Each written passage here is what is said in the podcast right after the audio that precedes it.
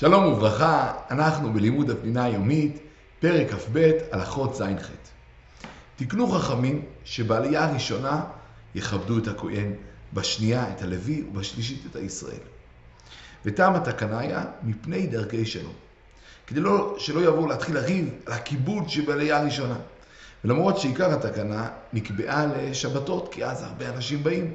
כתבו הראשונים שכך צריך לנהוג גם בימי שני וחמישי, וכך נפסק להלכה וכך המנהג.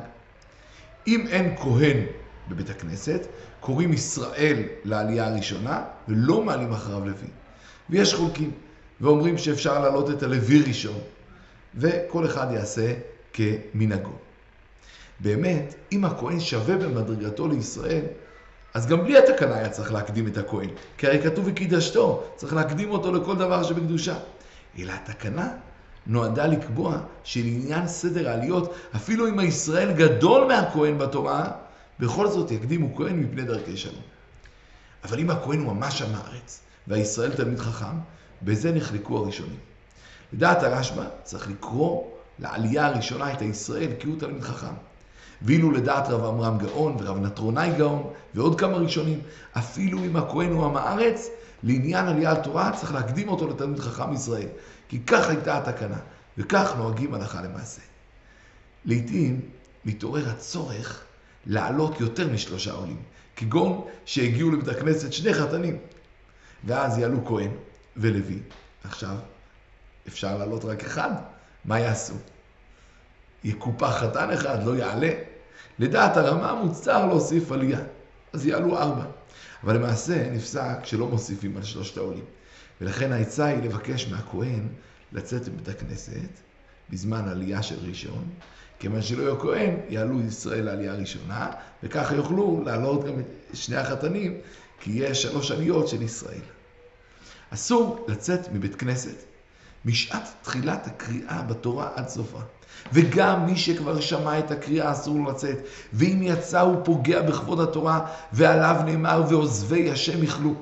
ומי שחייב לצאת, כי ההסעה שלו עומדת לצאת, ימתין לפחות עד ה... בין הקריאת עולה לחברו, מתי שסוגרים את הספר תורה, ואז יצא. כי אז הפגיעה היא פחותה, כי הוא יוצא מתי שספר התורה סגור. מצד הדין, אין חובה לעמוד במשך קריאת התורה. ויש מהדרים לעמוד, כמו שבמעמד הר סיני הכל עמדו. ויש מחמירים לעמוד רק מתי שעונים לברכו, כי זה דבר שבקדושה, וצריך לעמוד בזמן אמירה דבר שבקדושה. ולדעת רבים, לא צריך בכלל לעמוד. וכך נפסק בשולחן ערוך. גם הארי הקדוש נהג לשבת במשך כל הקריאה ואפילו בזמן אמירת ברכו, וכך נוהגים בבתי כנסיות רב, רבים של ספרדים ואשכנזים. כל אחד יעשה כמנהגו. מהרגע שנפתח ספר התורה, כדי לקרוא בו, אסור לקהל לדבר אחד עם השני, אפילו בדבר הלכה. ויש מי שמתיר לדבר מעט בדברי תורה בהפסקות שבין העליות. ויש אומרים שגם בדברי תורה אסור לדבר בהפסקות, ורק לימוד עצמי מותר. וטוב להחמיר בזה, מכיוון שאם נתיר לדבר בין העליות, יש חשש כבד שאנשים יימשכו וידברו גם בזמן הקריאה, ולכן עדיף שמי שרוצה ללמוד תורה ילמד בעצמו, וכמובן ברגע שמתחילה הקריאה, יעצור. מותר לרב לענות על שאלות דחופות בהפסקות שבין העליות. וגם לגבאים מותר לדבר בהפסקות שבין העליות בעניינים שקשורים לתפילה, ושאין ברירה, מותר לרב לענות אפילו בזמן הקריאה. וגם הגבאים רשאים לדבר בעניינים דחופים, כמו לדוגמה ברור השם של העולה, העולה הבא, או איך למנוע מאחד המתפלל, עלבון, מאחד המתפללים שמצפה ל, ל, לעלייה, זה מותר. כי כאשר אין ברירה, ההכרח לא יגונה, והדבר הזה ממילא מותר. ונסיים בשאלה. מה הדין?